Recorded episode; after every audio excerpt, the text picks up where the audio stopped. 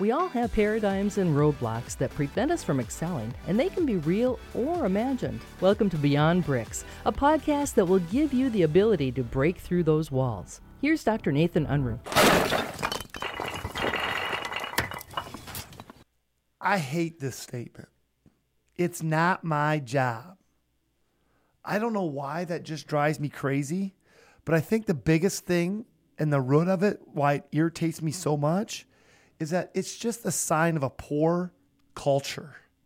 It's a sign of a poor leader. It's a sign of lack of alignment. Because the reality is this if it isn't your job to do it, maybe you need to change your perspective and perhaps it's your opportunity. So think about that for a moment. If it isn't your job to do it, perhaps it's your opportunity. So, someone once observed that the reason we often fail to recognize opportunities is because they come disguised as problems. When a customer, a colleague, a patient, your boss has a problem, it may create a valuable opportunity for you. It isn't important to the person with the problem how your business is organized or whose responsibility it is to solve the problem. He or she only wants the situation resolved. So, if you ever heard the statement, my customer has a problem, I have a problem.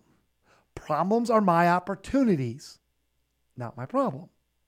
So, the next time a customer, a colleague, a coworker, or even your boss, your direct report, asks for your assistance on something that falls outside of your area of responsibility, instead of referring them to someone else, offer to help.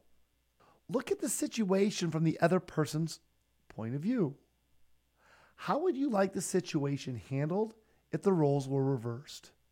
Take the initiative to find the answer, solve the problem, and keep the project moving forward.